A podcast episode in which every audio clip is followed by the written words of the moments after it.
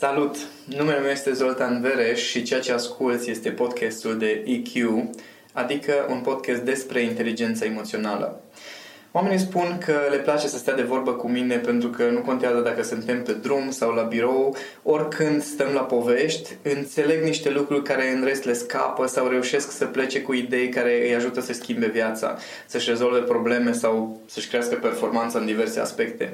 Una din colegii mele i-a venit ideea să înregistreze aceste discuții ca să le poată reasculta și am zis, atunci dacă tot înregistrezi, de ce să nu le dăm și altora? Dacă pe tine te ajută să reasculți aceste înregistrări, hai să avem niște discuții pe care să le poți da și la oameni să poate să ajungă și la alții.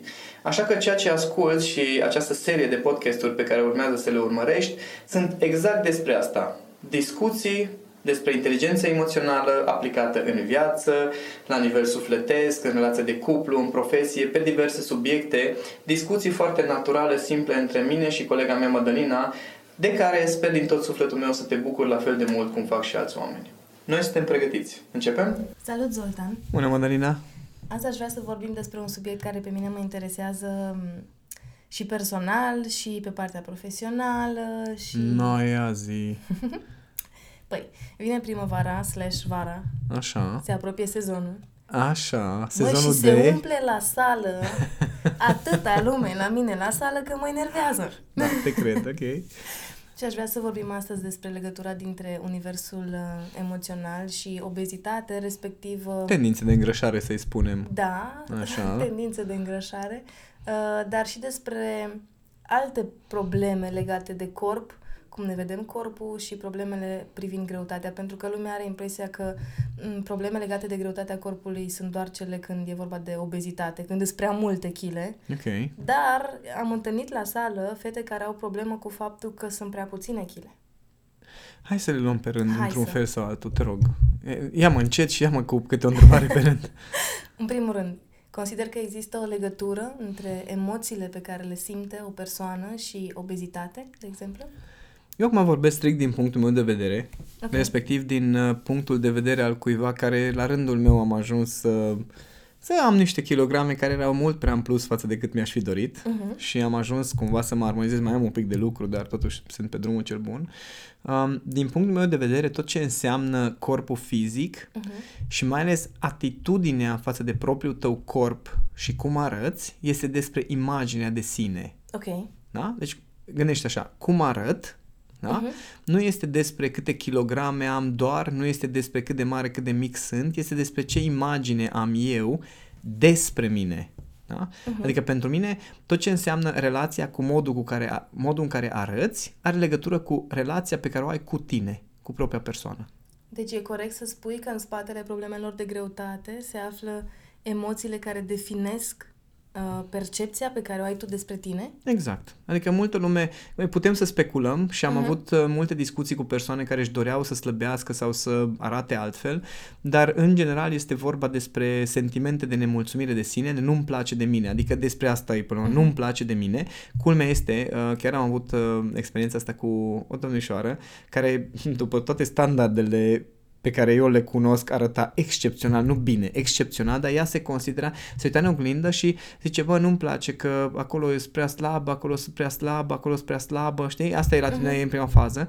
S-a apucat de exerciții, mers la sala, alimentație la la, după care, după câteva luni, se uita în oglindă și zicea, da, da, acolo acum e prea mult, un pic acolo, acolo e un pic prea mult, acolo e un pic prea mult, știi? Adică era aceeași tendință, doar cu nuanțe diferite, de nemulțumire de anumite părți legate de, de uh-huh. din corpul ei. Și când ai starea asta de nemulțumire de sine, poți să te păcălești o vreme. Uh-huh. După aia revine și am văzut chestia asta la zeci de oameni cu care am avut ocazia să discut. Mai ales în cazul femeilor apare chestia asta, că mă uit în oglindă și dacă astăzi am mâncat ciocolată, mi se pare că-s grasă. Uh-huh. Adică, de fapt, este vorba Confirm. de atitudine. De fapt, e vorba de atitudinea ta față de tine și ce se petrece în creierul tău, că alții se uită la tine și zic, bă, dar nu s-a schimbat nimic. Bă, da, nu știu, așa mă simt, nu știu cum și ai explicația că de ce uh-huh. te simți tu așa. Uh-huh. Consider că e același um, proces emoțional, cu ghilimele de rigoare, și în cazul persoanelor care au kilograme în plus și în cazul persoanelor care au prea puține? Numai biologic îți dai seama că sunt alte procese, okay. respectiv la nivel de obiceiuri, cu siguranță sunt alte procese, uh-huh. dar cunosc persoane care nu trebuie să mănânce nimic și se îngrașă uh-huh. și cunosc persoane care nu slăbesc orice ar face. Uh-huh. Deci nu e, nu e ca și cum uh, există vreo regulă de ce trebuie să faci ca să ajungi perfect. Uh-huh. Dar, culmea, acum eu vorbesc din experiența cuiva care la 40 și un pic de ani arăt cum arăt, adică toată lumea zice, bă, dar nu, nu, nu, nu se poate, știi, nu mhm. arăt la 40 ceva de ani, pentru că am o anumită stare pe care o am și am grijă de corpul meu în felul în care am. Acum, eu nu sunt obsedat cu mersul la sală, de exemplu, da? Și consider că persoanele care au uh, viciu ăsta de mers la sală, adică faptul că uh, dacă nu merg la sală sunt nemulțumit de mine, dacă nu merg la sală nu mă simt bine, de fapt oricum nu te simți bine cu tine, doar că te convingi că dacă mergi la, mergi la sală o să fie bine la un moment dat. Uh-huh. D- dacă nu lucrezi la starea pe care o ai tu cu tine și tu față de tine, poți să mergi la câte săli vrei tu și poți să ai alimentația cea mai bună din lume. Am cunoscut uh, persoane, chiar mai multe, care cu alimentație din aia vegană, din aia super, numai ro, numai bio, numai eco, numai de alea, bă, și au niște dureri din alea și vomă și grețuri și tot felul de chestii. Și mă gândesc, ok, eu sincer bag în mine tot felul de prostii și n-am durere și stele. Las că vezi tu, tu am 40 ceva de ani, n-am, știi? Adică pot să-mi fac analize și nu am probleme. Și atunci consider că uh, uh, acel, uh, ce spunea Uh, doctorul Eric Pearl, uh-huh. nu știu câți dintre uh, ascultătorii nu și-au auzit de el, el a inventat în ghilimele vindecare reconectivă. Ah, el okay. spunea că ce te îmbolnăvește nu este ceea ce mănânci, ci atitudinea ta față de ceea ce mănânci, fricile tale legate de ceea ce mănânci. Uh-huh. El avea o prezentare, vindecare reconectivă e o formă de tehnică energetică, deși el spune că nu e energetică, e, e foarte faină și eu am practicat-o și chiar funcționează.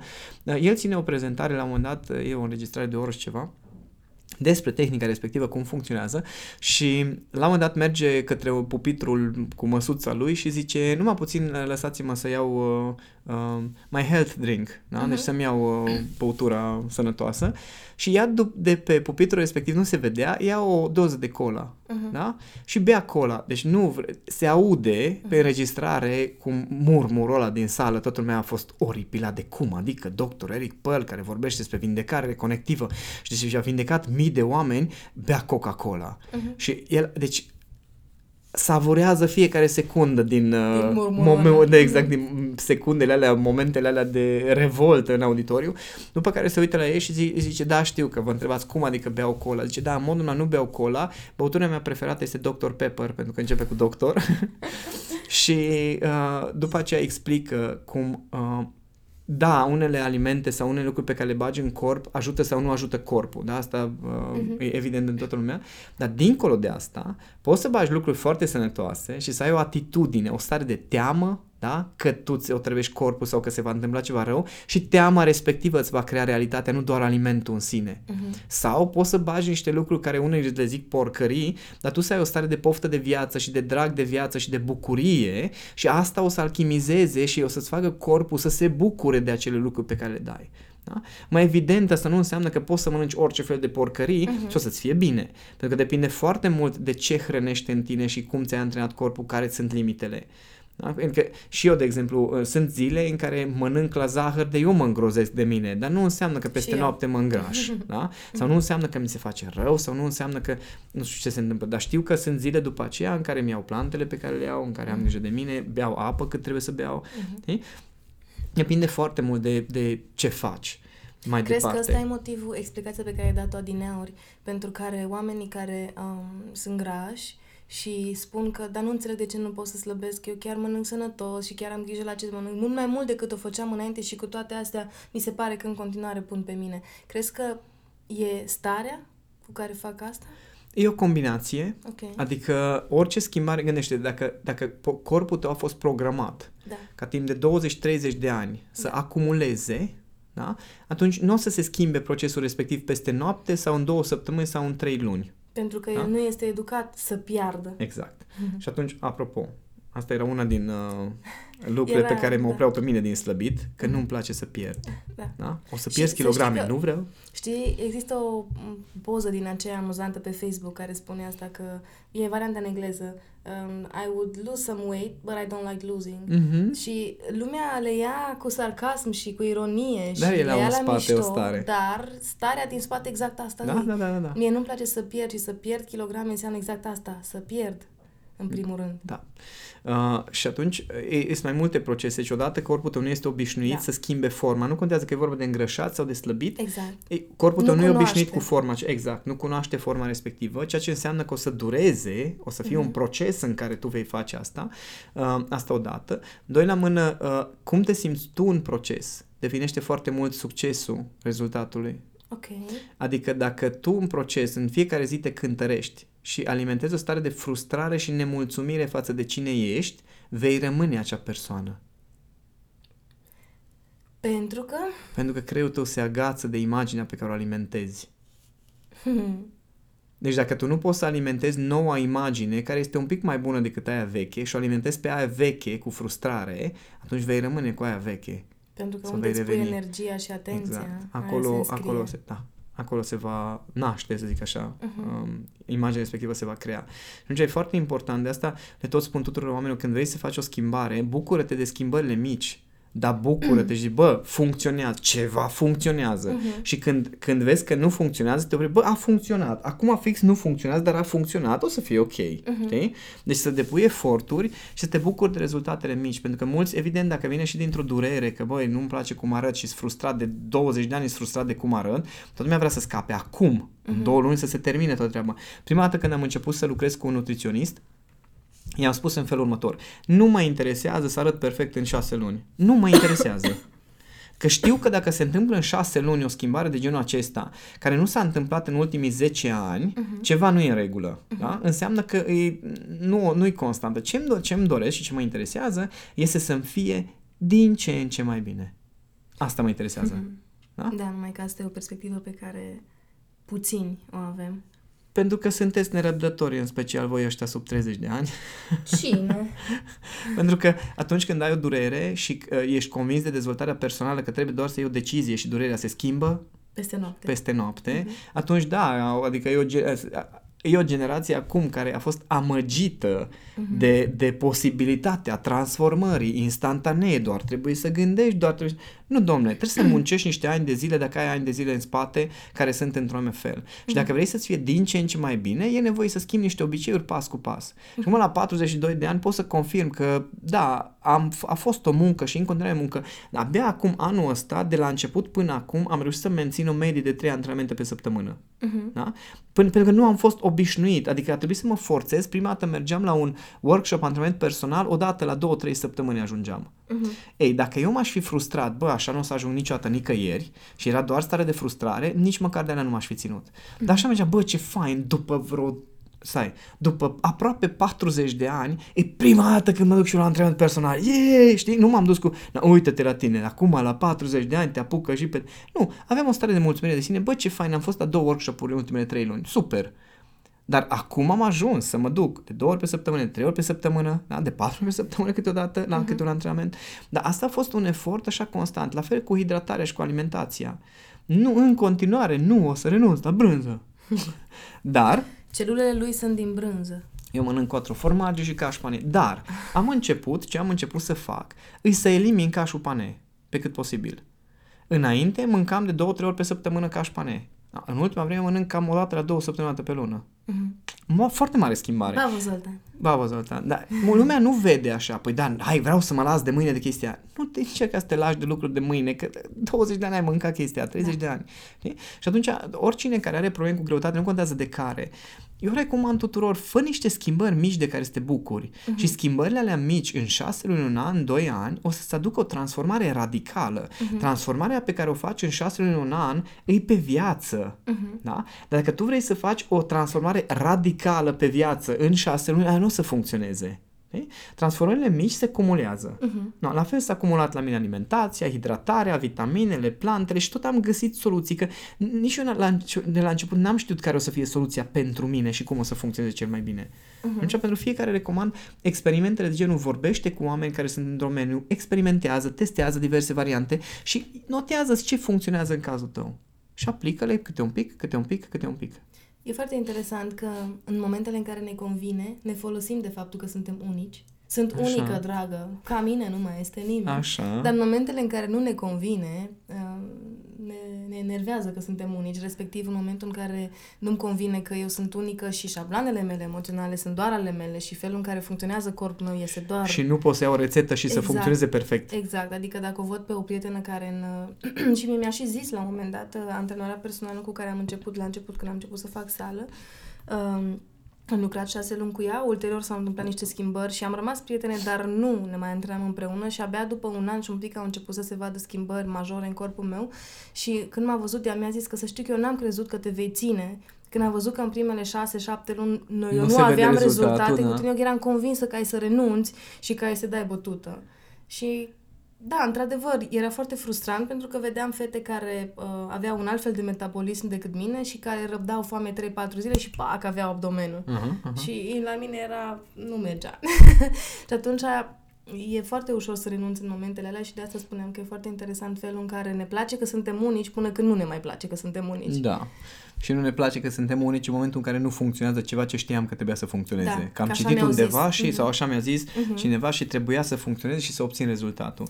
Și culmea, de exemplu, apropo de, de sporturi și de, de ce funcționează, în momentul în care fac parcurs, uh-huh. îmi simt corpul total diferit. Îmi depășesc limitele corpului altfel, pentru uh-huh. că e o mișcare funcțională, e o mișcare da. pe ansamblu. Când eu să fac arte marțiale și practic Wing Chun, e altă stare, acolo lucrez anumite elemente doar din corp, acolo este mult mult mai importantă starea pe care o fac și alte abilități. Uh-huh. Și atunci, oricine care face o mișcare, un sport anume, de exemplu, alergatul, culmea, că lumea se apucă, nu, trebuie să ies să alerg ca să slăbesc, de exemplu. Da, uh, am discutat cu mai mulți într-o persoană, perioada în care alergam, că eu am căutat foarte mult să găsesc sporturile astea care mă împlinesc. Care, da. Apropo de rețeta personalizată, da? Uh-huh. Și când mergeam la alergat, discutam cu mai multe persoane care alergau și mi-au spus, vezi că dacă vrei să dai jos kilograme neapărat, atunci trebuie să alegi cel puțin 40 de minute pe distanțe, nu știu cum, cu viteză, nu știu cum, nu viteză foarte mare, da? Uh-huh. Că dacă te uiți la maratoniști, ăia sunt ogari.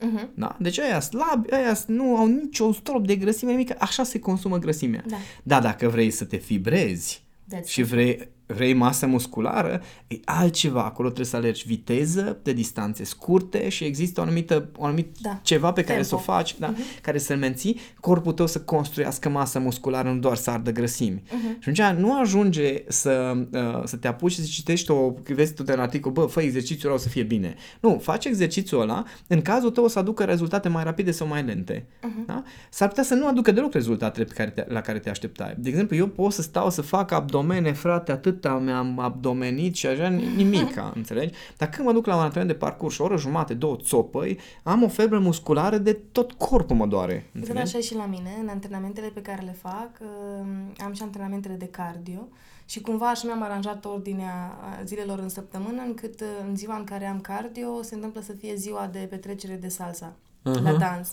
Ei, în momentul în care dansez, să zicem, trei ore jumate la salsa, consum mult mai mult decât aș consuma la sală, pe bandă, pentru că Doar așa îmi zice aplicația da, că da, trebuie da, să da, alerg da, 30 da. de minute și boring să mă uit la un zid, pe când să mă duc să dansez.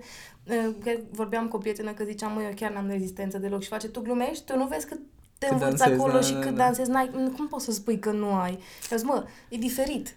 Pentru că atunci când dansez nu simt. Da, într-adevăr consum mai multe calorii, da, într-adevăr transpir de 10 ori mai mult decât transpir la sală, îmi schimb două ținute la o petrecere, dar cu toate astea e diferită senzația și atunci de asta e foarte important să-și găsească. Sunt fete în program care au nevoie să facă acel cardio. Eu sar peste acel cardio pentru că pierd prea mult când mă duc la salță. Mm-hmm, Dacă aș face de mhm. două ori pe săptămână, mi-aș pierde masa musculară pe care o construiesc în restul da, dar gândește-te cât de important să găsești. Seama. Exact, da. cât de important e să găsești felul tău de a te antrena. Mm-hmm. Deci felul tău de a fi. De exemplu, am, uh, mie îmi place foarte mult, uh, nu știu câți cunosc, bețele um, uh, escrima. Sunt niște bețe scurte cu care, două bețe cu care poți învăța să te bați.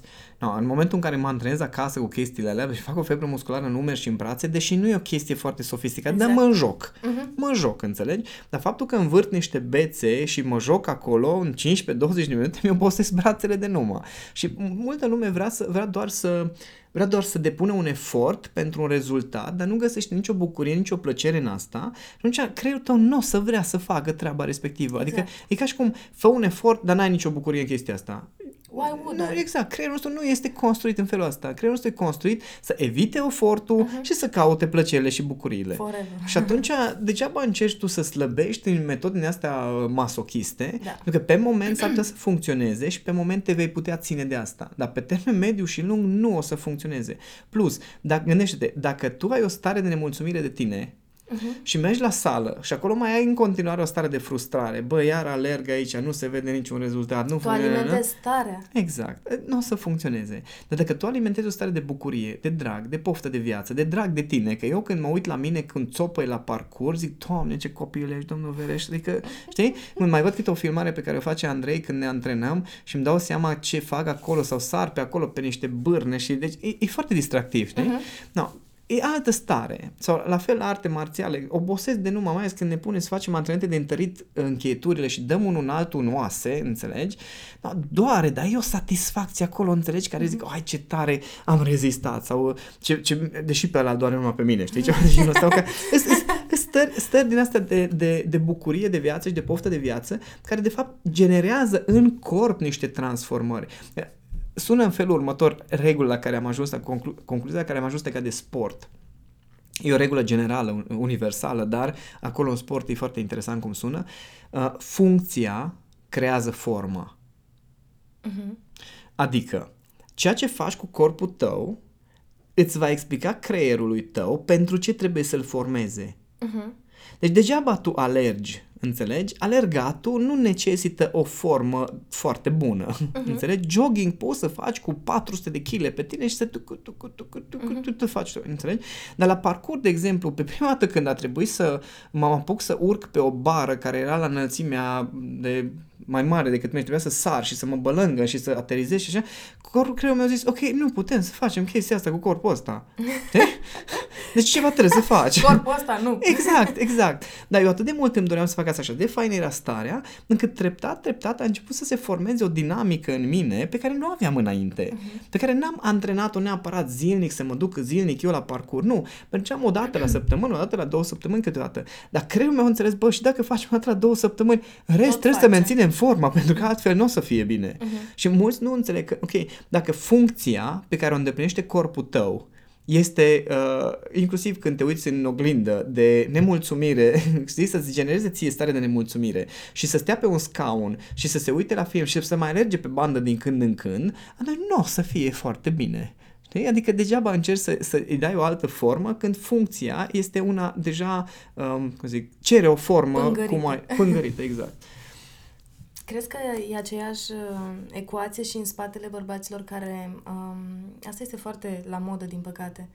Boala bărbaților care se apucă să facă sală, își lucrează un corp care pf, e desenat, cum ar veni. Așa. Și cu toate astea, când se uită în oglindă, se văd în continuare slabi și atunci ajung să exagereze și să capete forme urâte, să treacă la steroizi, să strice corpul, unii dintre ei chiar să moară de, de supradoză de diverse chimicale care n-au ce căuta în corp. Crezi că disproporționalitatea dintre ce vede el în oglindă și ce văd eu când îl văd la sală, să zicem, e cauzată tot de o chestie emoțională în care el nu... E același lucru și la femei și la bărbați. Da. Adică sunt foarte multe femei la care da, majoritatea bărbaților când se uită zice, Doamne Dumnezeu, e bombă. Uh-huh. Îi arată super. Uh-huh. Și femeia când se uită în oglindă se vede urâtă, se vede diformă, se vede grasă, se vede slabă, se vede în toate felurile. Da, am vrut Dar să vorbesc despre bărbații. bărbați. Da, e, că... e același lucru și cu bărbați, numai că la bărbați intervine o altă nuanță, pentru că noi nu, noi nu putem să ne acceptăm slăbiciunile, mai degrabă ved, mulți bărbați văd chestia asta ca pe o competiție.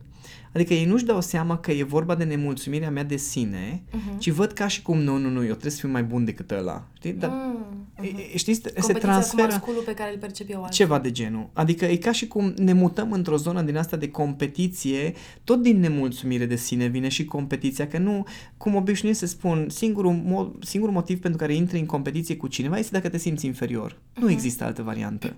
Da? Că dacă, dacă, intri într-o, dacă ești într-o competiție sănătoasă cu cineva, aia la mica înțelegere și o joacă care ne dă la amândoi o stare faină. Și starea e, e alta, fel. exact. Mm-hmm. No, dar foarte mulți bărbați care intră cumva în genul ăsta de competiție, ei încearcă să-și demonstreze că pot să ajungă la un anumit nivel, îți dai seama că atunci când simți nevoia să-ți demonstrezi că poți să ajungi undeva, este pentru că e frustrant că nu ești acolo.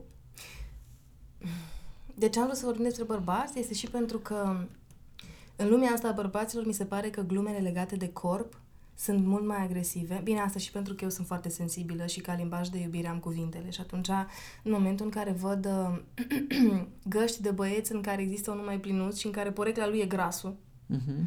mi se pare o irresponsabilitate și o răutate și o condamnare la a fi gras din partea prietenilor doar pentru că i-au pus identitatea și eticheta de grasul, încât dacă îl ar slăbi, el și-ar pierde identitatea când n-ar mai merge numele, știi? A, nu, nu, nu trebuie să mergem neapărat să, până la nivelul ăsta. Înțeleg că da. te stârnește uh, da. subiectul. uh, da, la bărbați, de obicei, lucrurile sunt la extremă. Okay. Adică, sunt bărbați care uh, sunt foarte atenți la imagine de sine, uh-huh. pentru că pentru ei este o valoare uh-huh. și atunci merg la sală, au grijă de ei, au grijă cum se îmbracă, da. Da? chiar dacă, nu, poate așa la limită, dar totuși au grijă. Uh-huh. Și sunt ăia la alți care vor să fie iubiți cum îs, nimeni nu-și dau seama cum îs, pe ei uh-huh. nu-i deranjează cum arată, nu-i deranjează ca o burtă, nu-i deranjează nimica, chiar dacă femeia de lângă ei este o bombă sexy și arată super mega bine și s-ar putea să-i fie suflată la un moment dat. Da. Dar uh, extremele astea provin tot dintr-o formă de inconștiență, să zic așa. Pentru că bărbații care pun foarte mare accent pe imagine, de foarte multe ori nu sunt... Uh, n-au stare. N-au stare, da. Totdeauna e ceva pentru ceva. Exact. Nu există altă variantă. Asta voiam să, voiam să vorbim, că ai adus în discuție despre bomba minunată cu un bărbat plinuț. Și de foarte multe ori văd ecuația asta și băieții nu pot să înțeleagă ce au văzut frate aia la el, că fii atent ce frumoasă ea și el îi nașpa, adică și mintea mea e doar atât. Omule, starea pe care o are el, simplu fapt că reușește să o țină acolo, să o facă fericită și tu o vezi Poate chiar o iubește, știi? El, da, știi? E dincolo de burtă, de formă, de coșuri de pe față sau de Da, dar bărbații care știi? gândesc așa, culmea este că ei n-au niciun fel de contact cu lumea emoțională, că nu simt, nu-și dau seama care ce valoare aduce bărbatul acela în, Din, în viața da. acelei femei. Din moment ce ei consideră că doar fizicul ar Corect. putea fi. Și atunci pentru ei fiind singura valoare fizicul, de acolo poți să-ți dai seama cum se simt femeile în relație cu ei. Au. da, da, ăsta e adevărul. Adică foarte, foarte multe femei Dar am cunoscut. Asta e și invers. La cuplurile în care, că știi că e un paradox, să zic așa, când sunt cupluri în care ea este foarte plinuță, dar extrem. Adică, din punctul meu de vedere, aia nu e sănătos. Înțeleg așa. că ne plac cu forme, dar există o limită. Așa. Și el este schijă. Așa. și e super slab. Și toată lumea întreabă, doamne, dar ce-i place lui? Deci, cum poate să o accepte? Și aceeași chestie, starea pe care o dă ea grija pe care are de, față de Ce, ce el este foarte greu de înțeles oamenilor este că uh, dincolo de formă, uh-huh. Există un conținut. Întotdeauna. Bun. Puțină lume vede conținutul, uh-huh. majoritatea oamenilor vede doar forma. Uh-huh. Da? Adică, bă, ea e frumoasă, el e urât și gras. Uh, ea este mai plinuță și el este arată super bine, știi? Uh-huh. Adică nu vede lumea decât forma, dar de fapt conținutul este cel care creează potrivirea. Întotdeauna. Ei, dacă nu vezi până la conținut și tu vezi doar forma și te împotmolești acolo, oricum, unul la ce spune asta despre tine? Ar fi bine să începe să înceapă să te intereseze conținutul. Uh-huh. Uh, iar d- dacă vezi conținutul, îți dai seama că pentru fiecare tip de femeie există un tip de bărbat care o să o împlinească. Pentru fiecare tip de bărbat există o anumită tipologie de femeie care o să-l împlinească. Uh-huh. Și nu există nepotriviri, uh-huh. nu există așa ceva. Persoana, asta din capitolul podcasturile despre relația de cuplu, că persoana care, care uh, e acolo lângă acea persoană e cea mai potrivită pentru ea. Uh-huh. Da? Deci nu, nu are rost să contestăm chestia asta. Cu sau fără burtă. Da, și dacă tu te întrebi, bă, dar cum poate să fie, ok, asta e sistemul ei de valori, sau sistemul lui de valori. Ce te, te roade te, pe tine și te mănâncă pe tine să intri în competiție? Aici e o problemă, că oamenii care tot timpul critică chestia asta și trebuie neapărat să înțeleagă, dar de ce ai acolo? Că de ce? Băi, tu ești non-stop în competiție cu toată lumea din jurul tău, te crezi cel mai deștept, cel mai frumos, cel mai șmecher, știi? Dar dacă stau să vorbesc un pic cu femeile cu care ai fost tu, s-ar putea să ajungem la o concluzie foarte dureroasă. Uh-huh. Știi? Uh-huh. Adică dacă poți să-mi aduci uh, uh, scrisoare de recomandare de la toate fostele tale iubite, care o să că, bă, a fost impecabil, omul, ideal, n-are defecte, totul este perfect și am fost super fericită cu el, am plecat de lângă el pentru că nu eram eu perfectă, știi, de aia uh-huh. am plecat, atunci, da, putem să discutăm. Da. Dar atâta vreme cât bărbații se rup în figuri și se laudă un, între ei de mamă ce performanță fac eu în toate domeniile, dacă vorbești cu iubitele lor, S-ar putea să nu fie aceeași concluzie, știi? Hai să nu intrăm în uh, de ce judecă bărbații unii pe alții. Asta e nevoia noastră de mascul ca să ieșim noi în evidență, să ne demonstrăm uh, cât de buni suntem. Culmea este că s-ar putea ca bărbatul ăla care este mai plinut și mai grăsun și cu ochelari și cu coșuri să te bage în buzunar care are o inteligență de rămâi mască și ești, cum zic, ești incapabil să-l urmărești vorbind. Dar nu, e ceva pentru ceva. Faptul că tu petreci la sală o oră și ăla petrece o oră stând în fața calculatorului și citind niște lucruri sau făcând anumite lucruri, asta e alegerea lui. Știi? Da. Dar dacă valoarea ta principală este cum arăți, nu înseamnă că pentru alții trebuie să fie același lucru. Uh-huh. Evident, vorbim acum și de sănătate, vorbim de, de imaginea de sine, adică fiecare ar trebui să decide, bun, ce e sănătos pentru mine și ce do- pentru ce am, ce-mi doresc. Uh-huh. Da? Adică eu dacă vreau să trăiesc 400 de ani, știu clar că, bă, trebuie să încep să dorm pe la ora 12, că nu mă așa mai merge stau toată noaptea trează în fiecare noapte. Am început să fac chestia asta. Tip, tip, tip, tip. Uh, cred că a fost prima perioadă în viața mea în care am văzut cum e să fii cu adevărat odihnit. Că eu știu să trag de mine și când sunt obosit și să fac performanță. Dar astăzi mergeam la 11 jumate către birou și mă gândeam, oh my god, am Ce structurat fain. un modul din uh, self-leadership. Am fost cu Cami, am petrecut împreună vreo oră și ceva, am mâncat, am făcut aia, am făcut aia, am făcut aia. Și, și numai 12. 12. Exact, era o 12 când ajungeam la birou și mă gândeam, uai ce tare. Dar și mă gândesc că e numai cât e, și, șase și înregistrăm podcastul și uite ce fain și încă mai am timp, mm-hmm. știi? Dar asta se petrece așa pas cu pas, na, nu, ceva pentru ceva, da? da? M-am ocupat o perioadă de alimentație, de hidratare, de antrenamente, acum am adăugat și somnul. Dar nu mergea totodată și asta nu înțeleg mulți care vor să să-și armonizeze corpul, că este ceva pentru ceva și că va trebui să, să, să te iei încet, așa ușor și mm-hmm. să ai mhm. grijă și de starea pe care o ai față de tine sau să ai cel mai mare grijă de starea pe care o ai față de tine. Asta este o altă chestie pe care mm, mersul meu la sală și faptul că mă duc dimineața implică um, un fel de viață socială mai până la 10, așa. Mai inactivă, da? e activă, dar e o altă formă, adică eu la 10-10 jumate prefer să fiu acasă, uh, de cele mai multe ori în pat, pentru că la 6 mă trezesc și uh-huh. dacă vreau să fiu la 7 în sală, e ceva pentru ceva. Exact. Și pentru da. mine acel ceva pe care pot să-l sacrific este partea socială uh-huh. de după 10 jumate. În unele serii, în unele săptămâni, sunt perioade în care 3 săptămâni reușesc să fiu așa și apoi există o săptămână în care 4 nopți mă duc la salsa constant că e da, festival da, da, da. și nu dorm 4 nopți. Da, dar și atunci e ceva pentru ceva. Exact, și atunci nu pot să mă duc dimineața la uh-huh. sală și fie mă duc după amiaza, fie sar peste Îți sală. Asumi. Da, e ceva pentru uh-huh. ceva. Apropo de, de mersul la sală, cum să faci să începi să mergi la sală când tu n-ai făcut asta toată viața ta n-ai mers la sală, nu ți-a plăcut sportul și acum, așa, pe la un 30 și un pic de ani, statul la birou a deformat niște locuri unde înainte erau curbe drăguțe, acum sunt niște... Sunt curbe mai drăguțe. Sau mai mari. Abrupte. Așa, mai abrupte. Păi, um, dacă vrei să schimbi un obicei, și asta e o regulă din punctul meu de vedere, um, ar fi bine să te iei încet. Uh-huh. Dacă niciodată n-ai făcut chestia asta sau nu, nu face parte din felul tău natural de a fi, ar fi bine să găsești soluția să faci măcar din când în când în prima fază. Ok, deci și să nu te ambiționezi să faci de șase ori pe săptămână. Corpul tău nu este obișnuit cu așa ceva. Adică și consumul tău de energie este imens. Te... Exact, mm-hmm. te rănești, te sabotezi, te îmbolnăvești, nu mai poți să mergi și atunci mai bine te iei încet frumos, te obișnuiești să mergi o dată pe săptămână, mm-hmm. îți dai seama ce realizare pentru tine că n-ai fost în ultimii 10 ani la sală deloc, să mergi de 4 ori pe lună, mm-hmm. e mhm. foarte mult față de cum era, mm-hmm. și să ții minte um, vorba unui antrenor personal care m-a fascinat, a zis, o flotare este de infinit de ori mai mult decât zero flotări. Amin. Da? Uh-huh. Deci cu asta începi. Și după aceea treptat te obișnuiești. Adică dacă eu mergeam la, un, la două antrenamente de Wing Chun în fiecare săptămână în condițiile în care nu făceam deloc mișcare înainte, aș fi murit. Da. Da? A trecut un an în care păi am în tot momentul mers... în care ai tras de tine, ți-ai fisurat coastele. A, la, da, a fost la parcurs, în momentul în care da. atât de mult îmi plăcea când mergeam des, aveam Stare, febră musculară, da. aveam aia și până la un moment dat, da, după aia două luni a stat. După aia N-am făcut nimic. Wow, wow, we don't know Un pic de pauză, exact. No, la fel s-a întâmplat cu diverse alte chestii, gen, nu, mai o gleznă luxată la chestie, n-are rost să te forțezi. Ia-te încet, frumos, obișnuit să mergi și treptat, treptat va deveni obișnuință. E asta abilitatea de inteligență emoțională pe care tu o numești um, evaluarea consecințelor și gândire pe termen lung? Mm-hmm. Respectiv, uh, o formă de autocunoaștere care este despre să-ți cunoști limitele. Ok. Adică, um, în momentul în care te gândești să faci ceva, uh-huh o să... Uh, există o diferență între lene respectiv, și de lăsare, uh-huh. respectiv limite. Uh-huh. Lenea de lăsare poți să o știi din starea de oai, așa n-am chef, așa nu vine, așa nu... așa aș face altceva, da? Aia e lenea și da. de lăsarea.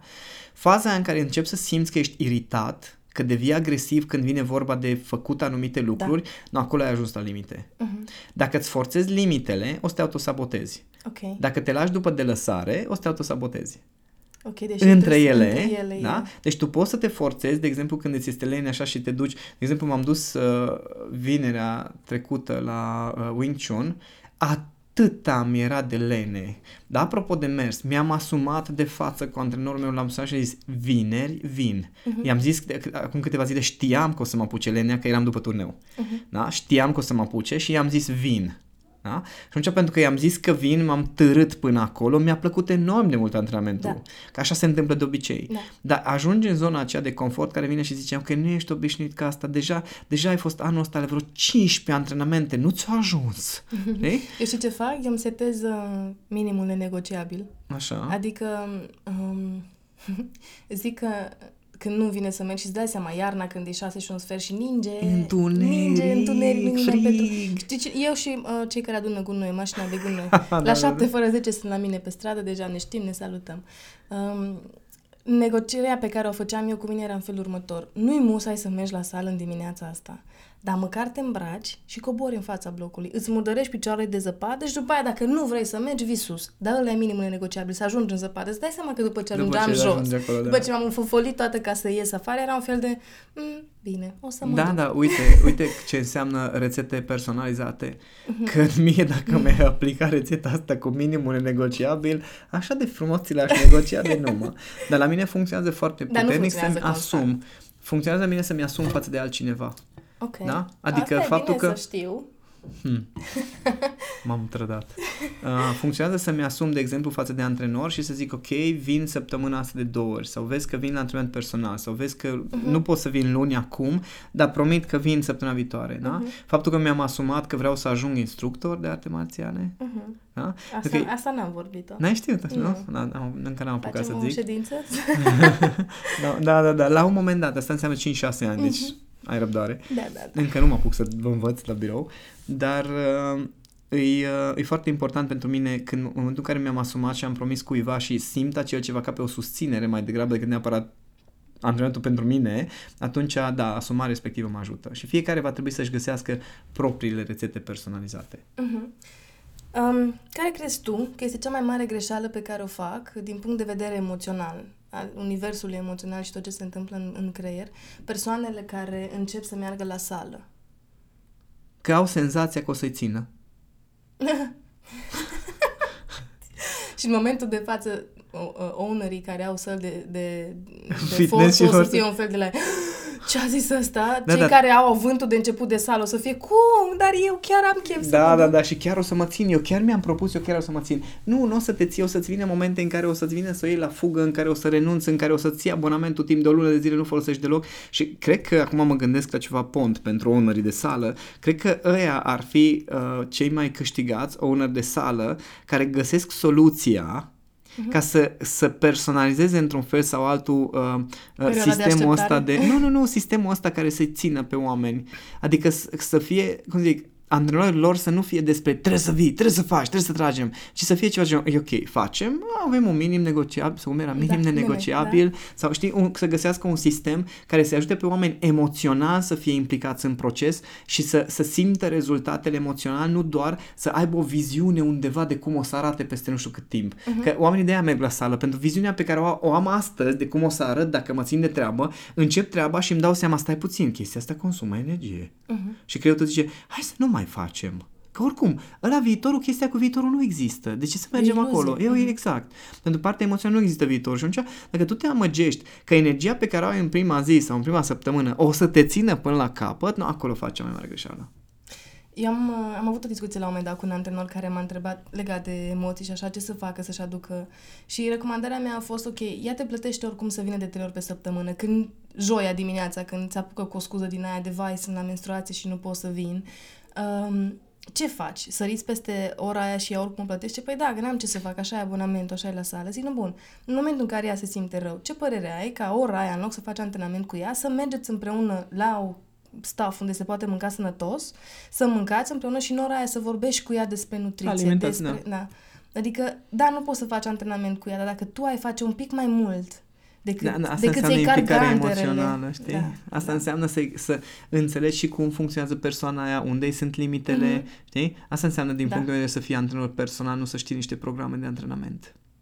Da, nu, asta despre ce înseamnă să fii antrenor personal este o altă chestie care mă strânește mergând atâta timp la sală și văzând atâtea variațiuni încât... Uh, dar mă interesa în primul rând despre oamenii care aleg să meargă la sală fără să o facă cu, mm-hmm, cu un mm-hmm. antrenor, care e cea mai mare greșeală pe care să o avem în vedere și, și nu am te amăgi acum că, că o să te țină. Uh-huh. Pregătește-te pentru momentele alea în care nu te ține, găsește-ți de pe acum uh-huh. uh, mecanismele și pârghile ca atunci când nu-ți vine să știi ce să faci. Pentru că o să vină momentul nenegociabil va veni. Va veni. Am înțeles. Deci ne pregătim emoțional pentru momentul în care nu o să mai avem cheful pe care l avem mm-hmm. la mhm. început. Și să nu dai în tine, ci să găsești pârghii, să te momești până la sală. Și Eu, de rest, exemplu, am momente da. în care trebuie să lucrez, trebuie să scriu. Uh, structurez foarte bine uh, ce am descris pe capitole, subcapitole și am așa o chestie, ok, după ce ai scris o chestie aia, ai voie să te joci un sfert de oră. Uh-huh. Știi? Și atunci ce face, oh my god, oh my god, pot să, trebuie să scriu chestia aia, știi? Adică îmi, îmi intercalez lucruri plăcute, pauze care sunt total neproductive, dar pentru copilul din mine sunt ceva de genul, uai, ce fain, uh-huh. o gură de aer proaspăt, după care, na bun, acum hai la treabă. Uh-huh. Ah, ok, na bun, acum pot, știi? Uh-huh. Dar dacă am senzația că eu acum 8 ore o să trag de mine și o să scriu, asta am făcut 40 de ani, uh-huh. știi? Nu mai vreau, atunci ce fac? Scrie chestia asta, după aia facem mai aia. Scrie chestia aia, după aia facem mai aia. Uh-huh. Ah, super, tot mai fericită. Bun. Deci e o combinație între a-ți accepta corpul, al iubi, a înțelege cum funcționează el biologic așa unic cum e și dincolo de toate să fii foarte atent la starea pe care o ai. Și o să, mai, o să încheiem cu o frază din asta, un fel de punchline din asta care o să șocheze pe mulți uh-huh. și s-ar putea să nu, înțeleg, să nu înțeleagă din prima, dar uh, reascultând și alte podcasturi și asta o să înțeleagă. Sună în felul următor. Uh, momentul din care vei putea să faci o schimbare în corpul tău va fi momentul în care o să poți accepta că așa vei rămâne tot restul vieții tale și ești în stare să te iubești.